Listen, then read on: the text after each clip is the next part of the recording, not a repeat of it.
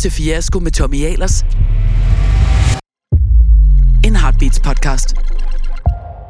Det skal ikke være nogen hemmelighed, at jeg i nogen tid har forsøgt at gøre op med perfekthedskulturen. Det tilsyneladende perfekte liv med instavenlig morgenmad, fede jobs, evig skønhed og masser af succes.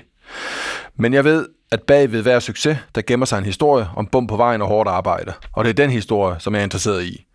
Derfor har jeg inviteret en række gæster til en snak om netop det. Velkommen til Fiasko. Og velkommen til dig, Johan Bylov. Tusind tak. Af øgenavn, du har fået i tidens løb, der er vel lakridskongen, vel øh, et af dem, der hænger bedst ved, eller hvad? Ja, det er det. Det var en gammel uh, kammerat, jeg gik meget i byen med fra år tilbage, som uh, opfandt det der, lige pludselig så stod det på forsiden af et blad. Utroligt nok. Så, så nu hedder du bare lakridskongen? Ja, det hænger ved. Oplever du nogle gange, at folk ikke kender de rigtige navn, men bare ved, at du er lakridskongen? Nej. Det, det, det, er fordi, du så også har valgt at sætte dit navn på samtlige dåser. Det er du, det. Det er, det. det er meget smart. Godt tænkt, hvis man kører noget branding. Øh. Men fortæl lige til, til de lytter, der ikke uh, skulle kende dig, hvad der præcis er, du, du laver, eller har lavet. Og laver øh, jamen, jeg tror, jeg er den der unge iværksætterhistorie fra Bornholm, øh, som folk øh, enten har læst om eller smagt på langt hen ad vejen, som startede fra 13-14 år siden hjemme i min mors køkken, øh, med en idé om at lave rigtig god lakrids. Øh, og det har vi jo så jamen, altså flyttet derfra og, og rundt i verden nærmest øh, til i dag at være, være mange ansatte og være en, en virksomhed, som, som de fleste i hvert fald kender, når man, når man kigger på produkterne og smager på dem, tænker jeg. Øh, så. Hvor, hvor mange er I nu?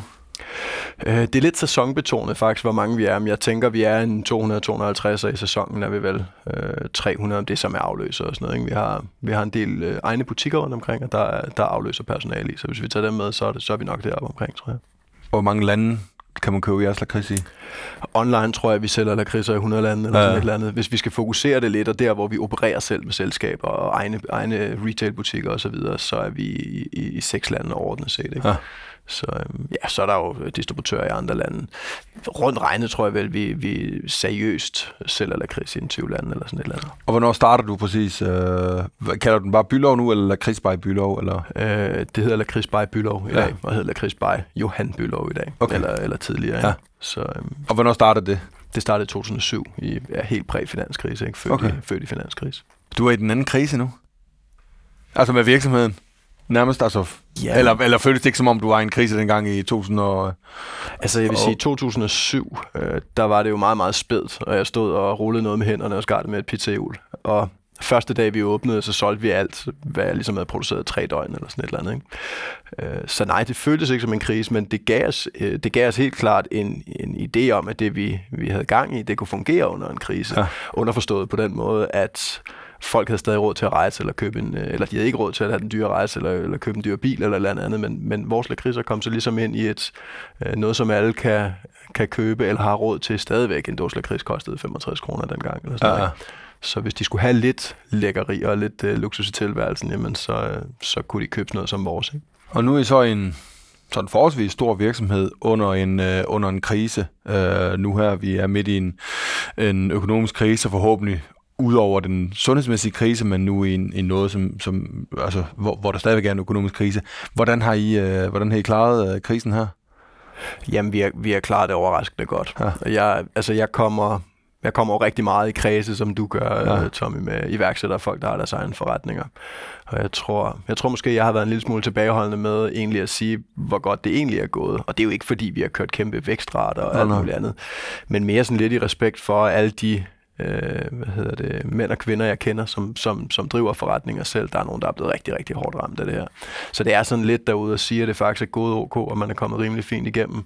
Jeg synes, det er lidt skævt i forhold til, at der er nogle andre, der, der, der virkelig har slået sig på det. Ikke? Ja. Øhm, men for at svare på spørgsmålet, vi er kommet flot igennem. Okay. Vi har jo naturligt haft øh, alle vores butikker lukket. Vi har en 6-27 butikker rundt i, i seks lande. De har været lukket. Det er vores øh, størst omsættende kanal, hvis man kan sige det sådan. Når det så er sagt, så har vi konverteret en masse salg til, til online, ja. og vi har, øh, vi har skabt noget tilgængelighed via nogle nye, nyåbnede ja. kanaler, som har gjort, at vi Ja, vi faktisk er på sidste års tal. Så det, Men du havde nogle sæsonvarer, som du var flink at, at dele rundhåndet ud af. Altså nu skal lige sige til lytterne, du vi kender hinanden, vi kender ikke hinanden sådan voldsomt godt. Vi render ind i hinanden. Ja, til, ja. Ja, til en gang hver halve år, en gang kvartal eller noget, og hilser selvfølgelig med albue, når, når, når, det så sker. Men så var du flink at skrive til mig på Instagram, at uh, nu uh, venner af huset, uh, uh, der havde I nogle påske, nogle påskeæg. Ja, men det var jo, det er jo sådan en, en lille ting, man kan gøre, ikke? Ja, ja, altså, jamen, jamen, det synes jeg var meget fint, og, og faktisk helt tilfældigt, ikke fordi vi skulle tale i dag, men i, i går aftes, der fandt jeg en af de der påskæg. Jeg fik to af de der påskæg med de der øh, gule øh, passionsfrugt øh, lakridser i, og valgte spiser den sidste af dem i går. Så de har holdt længe. Ja, det er, ikke, godt. det er ikke normalt. Nej. Det ser man ikke normalt. jeg tror også, den har gemt sig dernede.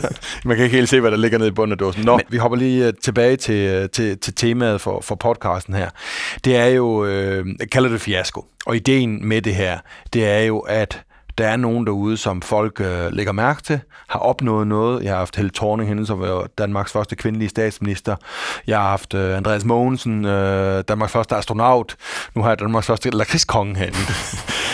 øh, men, men ideen er jo, at det er nogle rollemodeller, folk kigger på, og gerne, og i den tid, vi er i nu, gerne vil sådan spejle sig i. Også få lov til at spejle sig i, fordi mange os der selv til dels også er, er aktive derude, og man må godt sådan lige være lidt med ja. og følge dit liv, fordi du også gerne vil, det ved jeg fra, fra andre snakker, også gerne vil som mange iværksættere inspirerer andre til at være, være iværksættere. Og der kan man jo godt glemme lidt, at i de øh, liv, og i de rollemodeller, der er der også nogle ting, som måske ikke helt øh, gik, som man øh, forventede, eller som man håbede, eller som man planlagde. Og det er egentlig det, som, og dermed sådan vinklen på, og, og, og, sådan, og, og, og, og kratte lidt i det, og så komme ned under det og sige, hvad er det helt, der, hvad er det, du har oplevet. Og der er bedt øh, de gæster herinde om, inden de kommer ind, og lige prøve at give et eksempel på en fiasko, vi så kan tage udgangspunkt i. Mm. Og øh, da vi bad dig om det, øh, der beskrev du faktisk øh, det at, at blive far, og alt det, der skete omkring det at blive far. Mm. Øh, fortæl. Altså, hvor, hvornår, og, og jeg tror lige sådan, sådan baggrund, folk skal nok lige vide, hvor, hvor gammel var du, du blev far, og hvor mange børn har du nu, og sådan yes. så. Jamen, øh, jeg er 36, og jeg har to børn, en pige på 8 og en, og en dreng på 5. Jeg tror, øh, for at dele den op i to, det var ikke en, det var ikke en fiasko at blive far på den nej, måde. Nej. Øhm, det var måske også lidt hårdt skåret, men... Øh, jeg ja. kunne godt fortælle historien om, at jeg på et eller andet tidspunkt undervejs lod mig selv få stress, og jeg stod hjemme foran et skab, og, eller, eller, eller foran et spejl, og sagde, shit mand, hvis det der mavesår det ikke kommer nu, hvordan fanden kommer det så ikke? Altså efter at have arbejdet øhm, du ved, 18 timer i døgnet, fire år i træk, eller et eller andet. Ja. Det er selvfølgelig en fiasko i selv, at man tillader sådan nogle af de der ting. Omvendt så er det også noget, man man har lyttet til tidligere, og, og noget, som i virkeligheden også kan være godt for en, tror jeg, man har gennemlevet på et eller andet niveau. Det var det for mig i hvert fald. Øh, for mig, der tror jeg, jeg har lyst til at grave en lille smule dybere i det og sige, jeg kan ikke fungere som iværksætter eller entreprenør, medmindre min, min setting rundt om fungerer. Øh, det vil sige ultimativt altid opstille, hvad der er, der er vigtigst for dig. I min, i min tilværelse, min familie, det er absolut vigtigste, min kone og mine børn. Og jeg kan huske, øh, da jeg fik min datter for otte år siden, ja der, der, altså, hun kommer ud af maven, når man tager hende op, så finder man ligesom ud af, hvorfor fanden man selv blev født, og alle de der ting, det tror jeg, alle, alle fædre finder ud af at møde også for den sags skyld. Øhm, og så fandt jeg sådan ligesom ud af, wow, jeg synes altid, at jeg var blevet rigtig god til nogle af de ting, jeg ligesom havde kastet mig ud i og havde gjort, hvis jeg øh, var grundig og koncentreret mig, så blev jeg god til det. Øh, jeg fandt ud af, hvad jeg gerne ville være aller, aller, aller bedst til, og det var selvfølgelig at være far i det her tilfælde her. Ja. Og så fik jeg en lille datter, der kom ud af sin mors mave, og så åbnede hun nærmest øjnene, og så begyndte hun bare at græde i tre måneder, ikke? Øh, med sådan en helt klassisk øh, kolik-syndrom. Ikke? Og hun græd, og hun græd, og min mor kom over øh, seks gange i træk, eller et eller andet, sagde, jeg har fire børn, og det skulle aldrig set det her før. Men, øh, Øhm, for mig tror jeg, det var sådan en af de der ting, jeg følte virkelig var en fiasko. Altså jeg følte på det tidspunkt, øh, der tog det mig simpelthen, det gik mig så hårdt på, at jeg ikke kunne få det der til at fungere, fordi jeg ville det simpelthen så gerne. Og hvad det har haft af afsmittende effekt øh, på min forretning, alt andet lige for at snakke det dernede. Det var helt voldsomt. Altså, det er sådan første gang, de har kaldt mig ind i et ledermøde, hvor de sidder sådan, Johan, vi har aftalt det der, det, altså, hvad, hvad, hvad fanden er det, der foregår ikke langt den ad vejen? Men det var, for mig var det sgu sådan virkelig lidt en fiasko. Vi havde nogle vennepar, der også havde fået børn på det tidspunkt, og det kørte derud af at Badebarn lå og sov og fik mad og alting, og vores gik bare i ged. Altså, øh, jeg har jo siden, altså, sidenhen erfaret, at jeg fik min søn, så var han ligesom de andres børn, og så lagde han sig bare ned og sov, og det, og det var det nemmeste i hele verden. Eller ikke det nemmeste, men, men du ved, hvad jeg mener, ikke? Men hvis jeg skal komme ind på en fiasko, lige da du spurgte om det, så tænkte jeg, ej, det der, det nade mig. Altså, det gjorde det virkelig. Altså, var, var, det, var, det første, var det første gang i dit liv, du oplevede noget, du kunne kontrollere? At du altid kunne fikse tingene bagefter? var derfor, det nader dig, fordi her der oplever du, at du prøver formentlig at gøre alle ting, og du har formentlig øh, både googlet det og snakket med masser af venner omkring, og få din mor over, som tænker alligevel så, bliver der ved med at græde. Altså var det det, der gjorde, at du, det føles som, eller var det det, at det påvirkede dit arbejdsliv, hvor du har haft du, på ting? Du, har, du nok ret i den første del, jeg har ikke tænkt på det som sådan, men, men det er nok noget af det der, vi er jo ekstremt øh, oplistende og eksekverende, sådan nogle iværksættere, der skal nå noget, Præcis. og når det er nået, og man kan slette det på sin to-do-list. jeg har stadig sådan et stort af tre papir liggende foran mig, som jeg havde for 13 år siden også. Ikke? Så jeg kan løse ting. Og der, altså snakker jeg med en anden iværksætter, der fik, øh, der fik cancer i maven for nogle år siden, så satte han sådan ned og sagde, det er fint, så fjerner vi det. Du ja. ved, ikke? Altså med den der tilgang til, det klarer jeg. Ja. Ligegyldigt hvad fanden der så skal til, skal jeg nok klare det her. Og der, der blev jeg bare sådan ved med at støde ind i en mur. Kender du det? Indtil det ligesom løste sig selv. Det er jeg sgu ikke vant til, at problemet løser sig selv. For det gør det på, du ved, efter tre måneder eller sådan noget, så vågner baby op om morgenen, så stopper den med at græde Ja. Ja. Øhm, så du har nok ret i det der med, vi er vant til at løse tingene. Jeg er vant til at stoppe om morgenen, og hvis der er noget, der generer mig, så, så ringer jeg og tager en ubehagelig snak, eller hvad det nu er, og så får vi tingene talt på plads. Ikke? Det kunne du ikke her. For det, der var altså, så absolut mest vigtigt for mig. Ikke? Havde det også en effekt dengang, da det her så skete? Havde det sådan en effekt på, øh, nu nævnte du det der med, at første gang, du blev kaldt i en ledermøde af dine ansatte, der var vant til, at du var yes. on top of things. Yes. Og så så de pludselig, det var du ikke. Nej. Fordi det hele, det, det ramlede de der måneder. Eller? Ja. ja. Det, øh, ja, ja, det er jo også det der med at, at være vant til at styre tingene. Ja. Øh, og helt klart kunne dirigere tropperne og sige det ene og det andet. Når man så, jeg kan faktisk ikke huske, om det var mig, der kaldte ind til det ledermøde eller ej. Men jeg kan i hvert fald huske, at jeg fik at vide af en 3-4 personer, som normalt ikke fortæller mig, at jeg ikke har styr på mine ting. øh, men det var de ret enige om, og det er jeg også enig med dem om i dag. Ikke? Altså, så, øhm, så ja, det slog direkte ned igennem virksomheden, og virksomheden øh, fyldte selvfølgelig voldsomt meget for otte år siden. Altså, det var virkelig på vej op ad stigen. Ikke? Øhm, så. Og så oplever at du pludselig nogle ting, du kan kontrollere. Du kan ikke bare arbejde 18 timer i døgnet længere, for der er nogle andre ting, du også gerne vil være dygtig til. Du får måske en, øh, sådan det der helt grundlæggende prioriteringsspørgsmål. Øh, hvad er det egentlig, der er vigtigt? Altså, end, øh, har det, hvordan har det været efterfølgende? Så nu har du så to børn og en... Det er sgu sjovt i forhold til det, hvor, der, hvor samtalen den starter. Ikke? Altså, det er jo på mange områder sådan en lille coronavirus, hvis du er vant til at arbejde 400 timer om ugen, og så få en baby. Øhm, men, men det gjorde, det gjorde lige netop, at jeg, at jeg nok blev en bedre leder og blev bedre til at strukturere tingene. Og jeg tror faktisk inden for 12-18 måneder, der fik jeg flyttet min arbejdsuge fra 80 eller 100 timer til 40 eller 50. Ja. Og, og jeg endte faktisk med at kunne nå det samme. Øh, simple ansættelser og lidt mere struktur og, og hvad ved jeg. Øh, igen, det er sådan en lille bombe, der springer ind i ens tilværelse, som tvinger en til at, at tænke nogle andre tanker. Ikke? Det, gjorde, det gjorde det at blive far, helt sikkert. Øh, og det har jeg arbejdet meget, meget med løbende. Altså prioriteringen i at Øh, jeg blev spurgt af en svensk avis for et par måneder siden om, hvornår jeg sidste gang var lykkelig. Og så igen, som nogle gange, så skal man sidde virkelig og tænke over det. Det kan være, du stiller mig et spørgsmål senere, hvor jeg skal virkelig sidde og tænke over det. Men der kom det også bare sådan ultimativt. Det var her til morgen, tror jeg, da jeg spiste morgenmad med min familie. Ikke? Altså, fordi vi sidder dernede hver morgen, vi står op sammen, og så sidder vi og har en halv time eller andet, inden jeg kører min datter i skole. Sådan noget, ikke? Øhm, så det er, det er de små ting og de prioriteringer, der gør, at du fungerer, og du træffer de rigtige beslutninger. Og jeg er øh, glad og stolt over, at jeg faktisk er kommet derhen. Fordi mit udgangspunkt, kan jeg huske fra 13 år siden, var, at jeg skulle huske den del. Øh, jeg synes, øh, da det begyndte at gå godt, der synes jeg simpelthen, der var for mange øh, lidt ældre end mig, kloge bestyrelsesfolk rundt omkring, som havde penge nok til at købe en ø. Øhm, og så kommer de hjem på et eller andet tidspunkt, når de er 55 eller 60 år gamle, og så er der bare ikke rigtig noget fundament og noget rundt om. Øh, og den vil jeg bare for alt i verden ikke havne i. Ikke? Øhm, så det er nok nogle af de ting, jeg har gjort klart over for mig selv, men også stolt over, at jeg har kunnet eksekvere på, at jeg, at jeg har tid med min familie i dag. Men jeg slår stadigvæk til omkring forretningen. Jeg arbejder med det, jeg synes, der er allersjovest, og det jeg er allerbedst til. Ikke? Um... Men har det gjort dig til en bedre chef? Altså har du mere respekt for andres øh, liv og udfordringer og problemer og sådan ting, når du er blevet en far ja. og oplevet det der i de der tre måneder? Det er jo virkelig sjovt det der, fordi jeg blev fra nogle år siden kåret til årets leder i Danmark, uden overhovedet at vide, hvad ledelse er. Ja. Altså, altså sådan i bund og grund. Ja. Øh, jeg har stået på en ølkasse og prøvet at sige til nogle folk, at de skulle løbe efter mig, så skulle det nok blive godt. Jeg skulle nok, jeg skulle nok løbe forrest og gøre alting. Det eneste, jeg kunne sige til lederne dengang, de kårede det her, det var en stor pris. Kan jeg huske. Det var sådan, jeg var virkelig overrasket over, hvor stor en pris det var, hvilke øh, nogle dygtige erhvervsfolk, der havde fået det før mig. Mit eneste svar på det var, at jeg egentlig følte, at jeg var blevet en markant bedre leder, efter jeg havde fået børn jeg plejer faktisk ikke at snakke særlig meget med mine børn og far eller sådan noget, der bliver interviewet. Det er meget sjovt, de to ting lige hænger sammen i det der, ikke? Ja. Men ledelse er også mange ting. Jeg er blevet altså, klogere på ledelse hen ad vejen, ikke? Øh, hjemme, øh, hjemme siger jeg så, i Sønderjylland, hvor jeg kommer fra, der er 5 km fra mine forældre, der ligger der en, jeg ved ikke, om det var en af Danmarks største, men i hvert fald en stor tyrestation. Ja. Altså der, hvor de egentlig, du ved, forsædet fra tyrene til yes. at inseminere køerne. Ikke? Forklare til de københavnske lyttere her. du var fra Bornholm, jeg fra Sønderjylland. Vi ved godt, hvad en tyrestation er. Jeg ved, hvad det er, ja. Nå, øhm, Og det er nogle ret vildt dyre at arbejde med, ikke? Og der læste jeg bare en gang en artikel med ham, der er lederen af den der tyrstation. Han ansat kun folk, der, har, der, var, der, havde, der havde fået børn. Fordi ellers havde du ikke den ro omkring dig, som gjorde, at du kunne håndtere en tyr ja. på øh, over, et, øh, over et ton. Ikke sådan? Altså, det, det, Shit, hvor er det dybt, ikke? Øh, hen over alle mulige... Øh Nå, hen over alle mulige ledelses- øh, rekrutteringsfilosofier. ja, så, så er det bare, øh, er, du, er, du, er, du, er du far?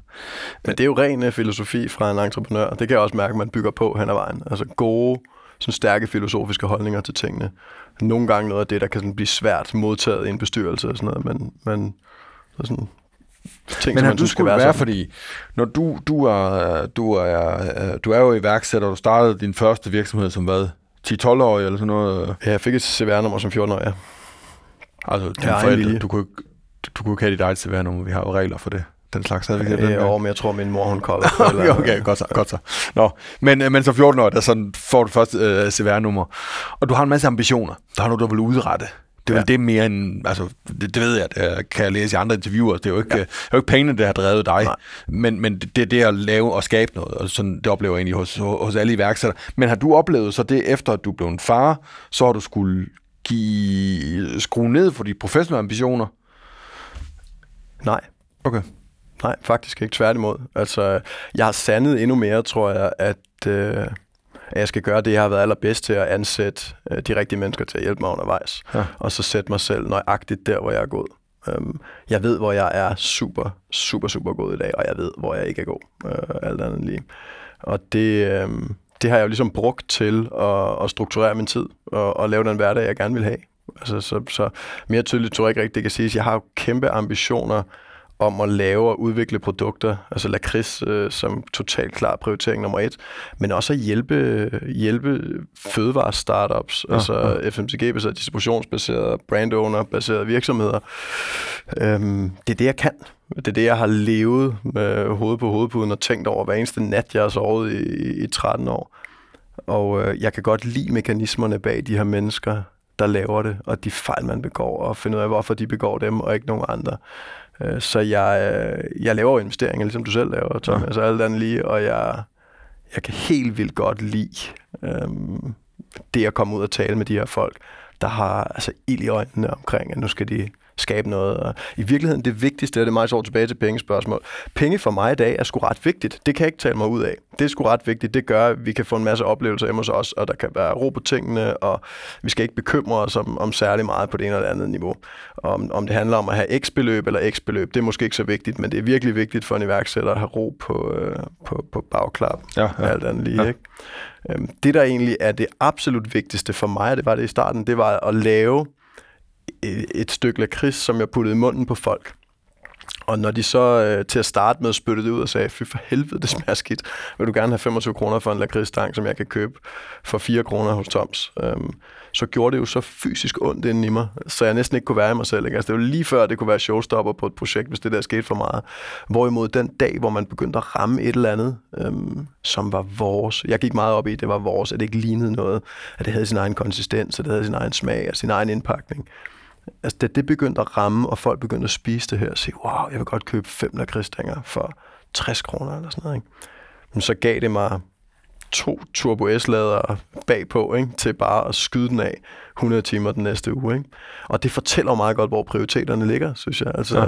For mig er det glæden ved at se, at folk godt kan lide det produkt, Og ved, og ved at skabe noget, ikke? Jo, altså... Og så være, være den, der uh, har jeg har prøvet, altså det allerførste, jeg startede, gik på røven, og, og så det næste, så fik jeg nogle penge, og sætte den på bogen, og kunne købe det hus, og den bil, jeg egentlig gerne ville have, og så starter jeg egentlig forfra igen med det tredje med Podio. Og det var fordi, at det, det sjove var at skabe noget. Øh, det var jo ikke målet i sig selv, det er faktisk det bedste. Det, at du stadigvæk arbejder nu, du kunne jo godt trække dig tilbage. Ja. Øh, og sige, nu, det var det. Har haft navn, mit navn på en forside, har øh, sat nogle penge ind på bogen, men du bliver ved. Og det er jo beviset på, at det ikke er pengene, der er målet. Det er det der at skabe noget, og så er det... Jeg, jeg har, og det, det tror jeg måske også, du vil give mig ret i, Tom, ellers havde du heller ikke arbejdet med det, du, du, du gjorde i dag. Men jeg ser mig selv, forhåbentlig bliver jeg sådan noget 92-94 år, øh, og har og ejer en del af nogle spændende virksomheder med nogle dygtige, øh, ærlige, gode folk, som jeg... Altså, nu, lidt med nogle unge iværksætter på en 80 år på det tidspunkt, ikke? Så. Ja, det er lige præcis. ja. øhm, nej, men, men drømmen om ligesom at kunne være der og komme op tirsdag morgen øh, i sin øh, trenchcoat eller et eller andet og gå op på kontoret og se, om øh, teamet har det godt og om ja. tingene går. Øh, jeg, jeg tror, jeg vil blive ved med at skulle have den der nerve. Ja. Hvis jeg slukkede for det der, øh, så, vil jeg, så vil jeg jo visne stille og roligt. Altså, ja. øh, der, er, der er 100% noget fedt i at dygtiggøre sig på noget og dele ud af sin dygtigdom på ja, en eller anden måde. Ikke? Og det, det, det kan jeg sgu godt lide, og jeg er, ikke, jeg er sgu heller ikke bleg for at sige, at øh, jeg er sgu ikke øh, et eller andet organisatorisk strukturmonster, der sidder og, og læser tal og alt muligt andet. Jeg kan jo efterhånden mine resultatregninger og alt muligt andet, det er jo ikke det. Øh, men jeg ved, hvad jeg er god til, og hvad jeg er rigtig god til. Jeg elsker ligesom at, at, at være i forums, hvor jeg kan dele ud af det. Det kan jeg enormt godt lide. Ja, ja.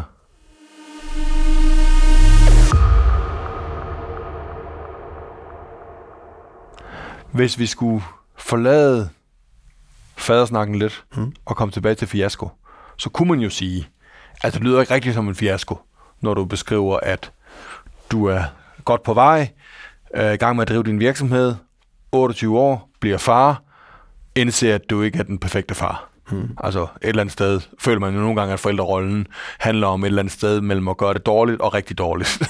Fordi det bare, det der lige punkt finder man nok aldrig. Man har de der momenter, ikke? og så øjeblikket efter, så den situation, der så opstår efter det Instagram-billede, den egner sig ikke til nogen som helst medier Nej, overhovedet. Præcis. Fordi det, man råbte der, det skulle man folk helst ikke have hørt. Heller ikke dine børn. Nå, det var lige et... Uh, den, den situation Jamen, kan, kan man godt op omkring.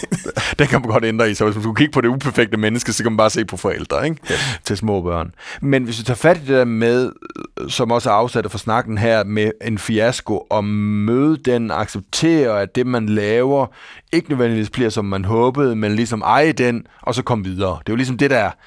Der, beskrev, der, der, der, der sagde du lige noget, som, som jeg godt vil tage fat i. Øh, det var bare en indskudt sætning før, hvor du siger, der folk så spyttede dit lakrids ud. Mm. Og sagde, føj, det vil jeg ikke have. Der sagde du, og det var lige før, altså det gjorde fysisk ondt på dig, og det var lige før du gav op. Mm. Ligger der en forfængelighed i det? Altså tror du, det, er der en eller anden forfængelighed omkring, at man ikke kan lide, at folk ikke, øh, nu, nu er det så helt konkret, ikke kan lide krisen, ja. men, men, øh, men, og som sådan måske afholder nogen fra at øh, overhovedet kaste over nogle ting? Jamen, det gør der helt sikkert det gør der helt sikkert. Altså, øh, jeg kommer fra et lille society på Bornholm, hvor der bor 1000 mennesker i en ja. by. Uh, det, er jo, det er jo lige før, hvis der er en, der køber en rød bil i stedet for en blå, så snakker folk om det. Ikke? Ja. Um, jeg tror, at grunden til, at Bornholm har fostret en del øh, rigtig gode fødevarer, det er fordi, de er simpelthen så bange for at lave noget, der ikke, der ikke er i orden for naboer. så man har faktisk skabt nogle perfektionister? Jamen for helvede, altså, altså det vi lavede til at starte på, på lakrids, det var jo ikke traditionel lakrids, som man laver på Toms eller Haribo eller alt andet. Det var lavet på noget helt andet. Det var til, til en start forsøgt på Bornholms rapsolie og økologisk spæltmel og alt muligt andet. Så det havde en anden konsistens, det havde en anden smag. Og de der, du ved, Svanikeborgere, der kom ned og smagte det til at starte med, altså, de, det var helt skævt jo. Det var en blanding mellem en vingummi og en karamel eller et eller andet. Ikke? Og det, øh, det, det, det slog sgu hårdt, alt andet lige. Jeg vil sige, jeg var, jeg, var, jeg, var nok ikke, jeg var nok ikke der, hvor jeg var ved at give op. Øh, men, men langt hen ad vejen er det nok det, der trækker en, tror der trækker mig til at sige, hvis der er nogen, der siger til mig, det her det kan du ikke finde ud af, øhm, så er det også lidt at hælde benzin på bålet i forhold til, at jeg så gerne vil. Ikke? Og jeg, jeg har egentlig altid godt kunne lide at sætte sådan vores master øh, strategi, hvad man sige, sådan hætter op på, på noget, som, som, som gjorde, at der var en masse, der sagde til mig, det kan du ikke, for så at gøre det. Og i dag, der arbejder vi under sådan en tema, der hedder We Make the World Love Licorice. Og hvis du vidste, hvor mange mennesker i Danmark, der havde en holdning til, om vi kan lade verden og ja. elske lakrids, ikke? Um, og jeg hører det jo dagligt, ja, ja, ja kom lige på jorden, kammerat, ikke? Øhm, men det skulle også bare et eller andet sted en, en, en motivation, alt andet lige for hele maskinen, tror jeg. Øhm. nu, er det, nu er den nemmeste måde, jeg ved, du også har lidt med nogle tech-virksomheder at, øh, at gøre, altså, hvor, hvor, der arbejder, hvor man arbejder med programmører. Den bedste måde for dem til at lave noget, det var sådan, jeg tør ved med, at det her, de kan ikke finde ud af. bum, bare start den der, fordi ellers kan du hurtigt ind i diskussionen og sige, det kan ikke lade sig gøre. Men hvis du starter den anden vej rundt der, så kunne de godt, øh, så kunne de godt rykke på det. Det lyder som om, det også virker med Bornholm. Det gør det ikke Så Bornholm og programmør. Jeg det tør ved med, jeg tør ved med, at I ikke kan lave et folkemøde med 100.000 mennesker. Ja. Bum! Så sker det. så, sker, så sker det. Men, men, men, men i forhold til det, lige tilbage til, fordi det er rigtigt nok, at Bornholm har forstået mange fødevareiværksættere, men har også den objektivt set relativt til Bornholms størrelse, det ved jeg fra Løvens Hule, når vi sidder og hører, ja. hører pitches derinde, så kommer der faktisk ret mange iværksættere fra Bornholm. Ja. Og der er det jo sjovt, at du siger, fordi vi, vi, ja, vi tager lidt udgangspunkt i det her som et opgør med perfekthedskulturen. Og det er det jo nogen, der tager som et udtryk for, så skal vi ikke prøve at gøre tingene perfekt. Mm-hmm. Men det er jo ikke det, det handler om. Det handler om, at man accepterer, at jagten på det perfekte, på det geniale stykke lakrids, eller andet fødevare, eller andet øh, tech-produkt eller noget, der accepterer man, at det måske ikke helt går, som man regnede med, mm. og så bliver man ved. Men, men har, har du eksempler på, hvor i din karriere, og det kan være før, øh, øh, før eller kris, øh, det kan også være mindst det, eller det kan være med andre projekter, hvor du har stillet op på en ølkasse og sagt, nu skal vi det her. Og jeg er helt sikker på, at det her det er helt genialt. Og så to måneder senere, eller to år senere, må jeg indrømme, det blev ikke til noget øh, alligevel. Hmm. Altså, jeg har ikke sådan et eller andet konkret eksempel, Nej. jeg bare lige kan, kan hive op. Jeg tror, da vi, da vi, da vi skiftede fra jeg kom jo fra Bornholm, og så byggede jeg en lille lakridsfabrik ude i Tostrup, øh, i nogle meget billige lokaler med en lille maskine, jeg byggede specielt og sådan noget. Da vi flyttede derfra og ud til vores store fabrik i dag på Avørholme, der havde jeg sådan en snak for folk øh, på det ene eller andet niveau. Øhm, altså, jeg tror, der er mange af de ansatte, i særdeleshed min far på det tidspunkt, gik igennem produktionen derude. Vi købte 3.500 kvadratmeter og skulle til at bygge til os øh, med meget, meget svedige håndflader. Ikke? Øhm, og det er, jo, det er jo sådan et punkt, hvor, hvor der kan gå noget galt. Ikke? Ja. Det er der, hvor man sådan sidder og tænker, hvis det her, det, det ryger på røven, så øhm, hvad fanden så, ikke? Alt andet lige. Det gik jo så heldigvis fint. Men oplever du, fordi det, øh, du er så helt klart en, det er der jo et godt eksempel på, at du hele tiden har kunnet tage, tur tage en risiko. For det er jo ikke det, det handler om. Ja. Du har godt have kørt videre i den fabrik, I var i, og så helt sikkert gået op til at omsætte for 10 mm. millioner kroner i lakrids eller noget. Der vælger du så at satse og bygge en stor fabrik, og du satser der noget af din private... Men for mig er en, en virksomhed, det har i hvert fald været min historie, ikke? Min, min virksomhed var jo organisk vækstet indtil nogle år siden, hvor vi fik en, en partner med, ikke? men den var organisk vækst øh, fra Bornholm og en lille bitte gryde, hvor vi lavede 8 kilo. Det tog to og en halv time at koge det op, en times nedkøling, rulle mellem hænderne, skåret en pizzahjul, op på hylden, sælge det, pengene ned i banken. Og, og når vi så ligesom kunne gå ned i banken og sige, nu står der nogle penge, kan vi få lov at ketchup ind med en lille smule, så vi kan få lov at lave noget mere. Jeg tror, inde i mit hoved, i hvert fald entreprenørens hoved, der har jeg hele tiden set det her lidt som en, som en trappe. Og jeg har vidst godt, på to og en halv måned på Bornholm, lige da vi åbnede, der omsatte mig og Sara, øh, min, min kone, for en million kroner eksmoms. Rullet ud af hånden, ikke? Og lagt altså, ud og solgt til folk i sådan noget slagter fedt papir, vi bandt sammen. Ikke? Jeg har hele tiden været klar over, hvis jeg nu gerne ville flytte den fra Bornholm, som faktisk i det lille lokale i Sverige kunne være blevet en rigtig god forretning. Det kunne have været en forretning, hvor jeg kunne have sagt, nu kan jeg lave en god årsløn, øh, om sommeren, være på Bornholm, det er det, jeg helst vil være. Ja. Og så kan vi rejse ud om vinteren, og vi kan have masser af tid til alting frem og tilbage. Jeg arbejdede i 18 måneder, mange timer med at få det til at ske. Og da det var sket, og succesen kom, så løb jeg jo direkte til København og rejste ned til England og prøvede at bygge en maskine. Og bygge en lille fabrik og så knoklede jeg videre med den lille fabrik. Så der er i virkeligheden, lad os sige, der er tre trin på den trappe, som jeg oven mit hoved godt vidste, hvad det krævede. For det første kræves det, at jeg går ud og låner 3,5 millioner til at etablere nogle lejre lokaler og putte en lille bitte lakridsmaskine ind i. Øh, personligt hæftende. Jeg er også godt klar over, hvor mange...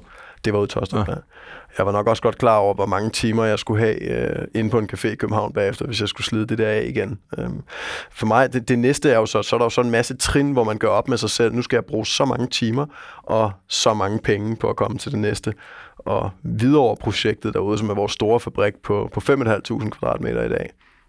Det er jo, det er jo sådan 4-5 trin, ikke? Forstår du, mener? Ja. Det er der, man sådan virkelig tænker, hvis du skal derop, så skal du ned og skrive under på det her, men du skal æder mama også fyre den af. Ikke? Altså, ja. du skal sådan virkelig... Det der det er jo et eksempel på, at I er kun, du har kun opnået det, du gjorde, fordi du hele tiden turde tage en risiko. Mm. På trods af, at noget er ligesom sikret, så tør du godt at satse det for at opnå noget mere. Når du så har opnået det, som du beskriver det næste trin, så tør du satse det trin igen for at opnå noget mere. Ja. Rammer forfængeligheden også, øh, forstået på den måde, at du er en... Øh, du er en halv offentlig person. Folk ved, hvem, hvem, ja. hvem du er, og respekterer dig for det, du har opnået. Og sådan ting. I forhold til, hvis der nu skulle tages en beslutning, eller den øh, videre over beslutningen, hvor I så går ud og opbygger virkelig øh, voldsomt, og udvider voldsomt på kapaciteten og sådan ting. Hvis du træffer den samme beslutning igen på et tidspunkt, nu ved jeg godt, du har en partner med, og en, og en ansat direktør, og en bestyrelsesformand, men alligevel, det er dig, det er dit navn på og sådan ting. Yes.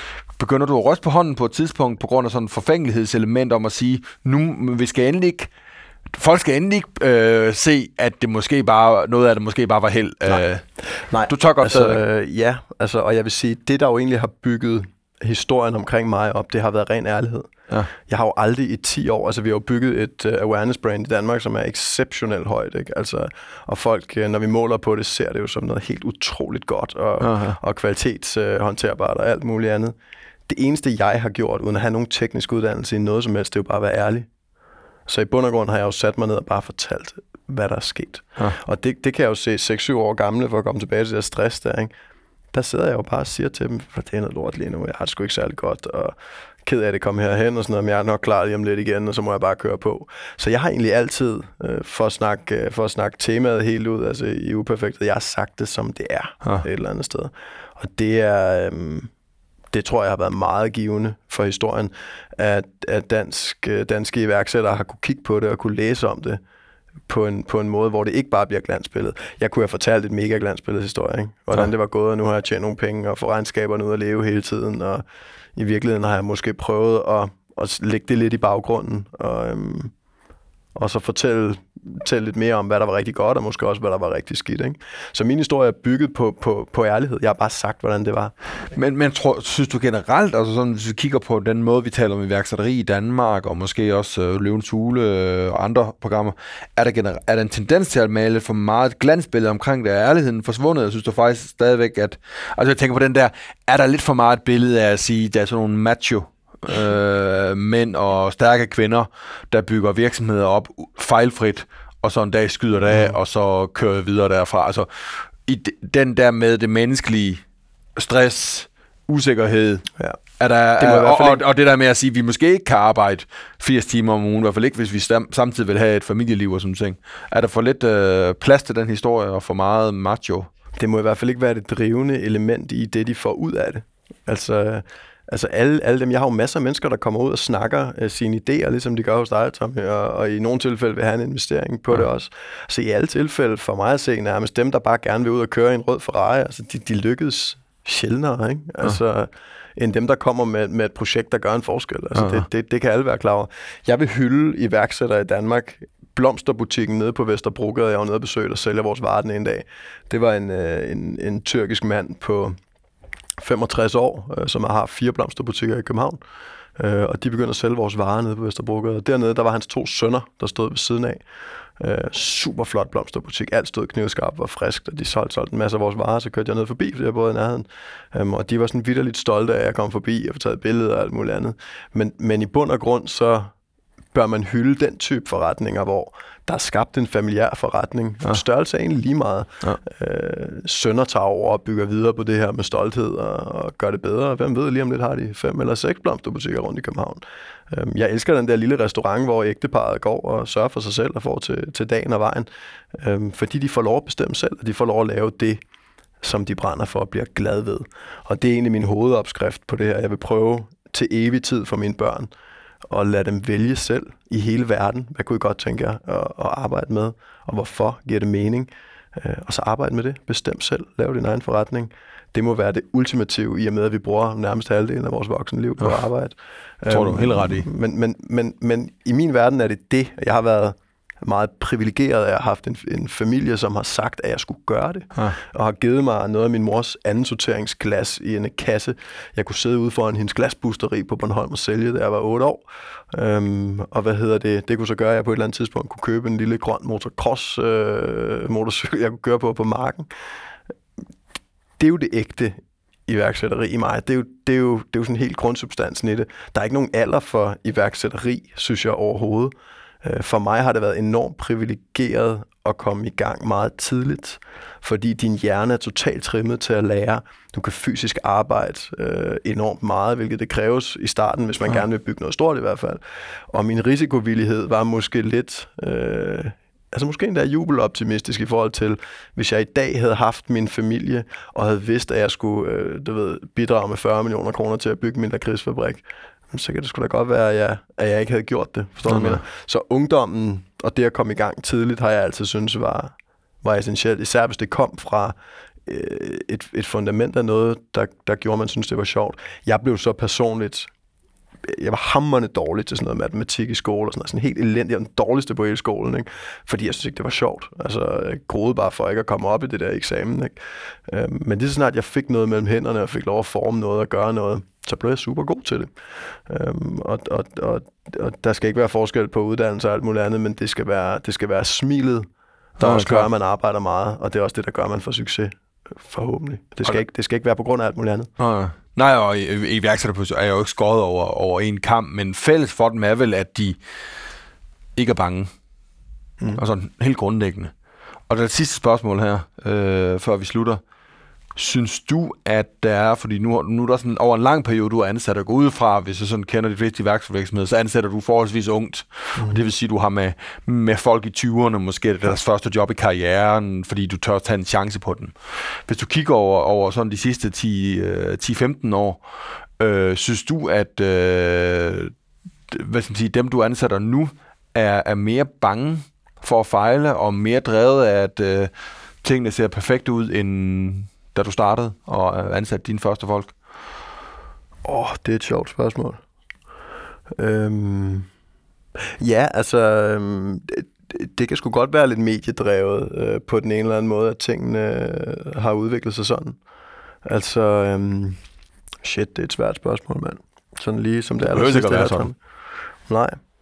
Altså, vi ser du jo lidt i statistikkerne omkring, at der er flere, der er stress, øh, når mm. vi kigger på, da jeg sad som, øh, med området som, som minister, der var det helt klart, at der var mange, der var sådan øh, hunde, øh, hundeangst, og meget af det kom også fra noget sådan ekstern pres, som var lidt, øh, hvad tænker de andre omkring mig, mm. passer jeg rigtig ind, har jeg et rigtigt studiejob hele vejen rundt, ikke? Jeg har altid haft lidt som filosofi, at når jeg ansat folk, og de var hos mig, og de gjorde et godt stykke arbejde, hvis de så kom og sagde til mig, øh, jeg siger op, øh, fordi jeg vil lave min egen forretning, så var det egentlig den ultimative succes for Præcis. den ansættelse, man havde lavet. Øh, og sådan har jeg prøvet at feed det, og jeg har også haft øh, en del, der faktisk har gjort det der. Øh, Og det har været super nederen, og fordi de er typisk pissedygtige, dem der tager det, det, det skridt, ikke? Ja. Øhm, jeg har også noget andet vidunderligt, synes jeg, undervejs, øh, hvor, jeg, hvor jeg har haft tid og ro til at tage erhvervspraktikanter ind fra 9. og 8. og 9. klasse. Øh, og, og du ved, ingen plan for dem. Lige pludselig står der bare en far med hans søn, som min fætter kender. Altså, Ja. hør, du skal have ham i den her uge, altså med ind i bilen og med ud til møder. Og du sagde ja for et halvt år Jeg sagde siden, bare ja, ja, et eller andet, ikke? og jeg havde det ikke engang i kalenderen, og det er sket fem gange. Ikke? Um, men så har jeg taget dem med her. Ind og sidde med til møder med øh, forhandling med kæmpe virksomheder, eller et eller andet. Ikke? Jeg tror, jeg har haft seks af dem, og så lagde dem sammen og henvendt, så der er fire af dem, der har lavet sin egen forretning. Ikke? Så det, kom, ja, det kan også godt være, det er tilfældigt. Jeg siger bare nogle gange, hvis man kunne, hvis man kunne få det der til at ske, Ja. hvis du kunne få nogen til at hive dem med ind på forsædet, det er vigtigt, i bilen, og så bare tage dem med sådan en uge, Ja. hvor den der iværksættertilværelse, der er jo langt hen ad vejen, hvis du tog nogen og proppede ned i min kalender, starten i- her til morgen, øh, og så den her uge ud, så ville de sidde fredag eftermiddag og ryste, ikke? Altså over de ting, de skulle tage stilling til og beslutte og gøre frem og tilbage. Øhm, men jeg tror, hvis du, hvis du placerer nogen i det, som, som er intetvidende, øh, for bare at sidde og kigge på det og mærke det, og mærke øh, mekanismen i det, øh, så kan du skabe noget meget, meget tidligt. Ja. Ja, det har jeg i hvert fald kunnet på de der unge mennesker. Og jeg vil faktisk ønske, at jeg havde tid til at gøre det. Og nu havde jeg egentlig sidste uge, jeg måtte sige nej til på det der, så det falder helt vildt tørt, ikke? Men, men det er der et eller andet. Altså, du, du, skal jo du skal virkelig prøve at forme dem, som lidt som min familie har prøvet at forme mig. Ja. Fordi det har været mit held, ikke? At jeg har fået den der, her, bare gør det. Ja. ja, og egentlig fortælle dem, at det ikke er farligt. Ja. Ja. Lad det være de sidste ord. Johan Bøllov, en fornøjelse at Lige snakke med dig. Jeg Lige tror faktisk, det er en af de længste samtaler, vi nogensinde har haft. Fordi vi Dejligt. nok begge to er... Det er positivt. ja, det er meget positivt, og det var meget interessant både at snakke om øh, faderrollen og, og fejle, men også masser af iværksætterråd øh, råd her. Så tusind tak, fordi du gad at være med. Fedt, det var det, tak.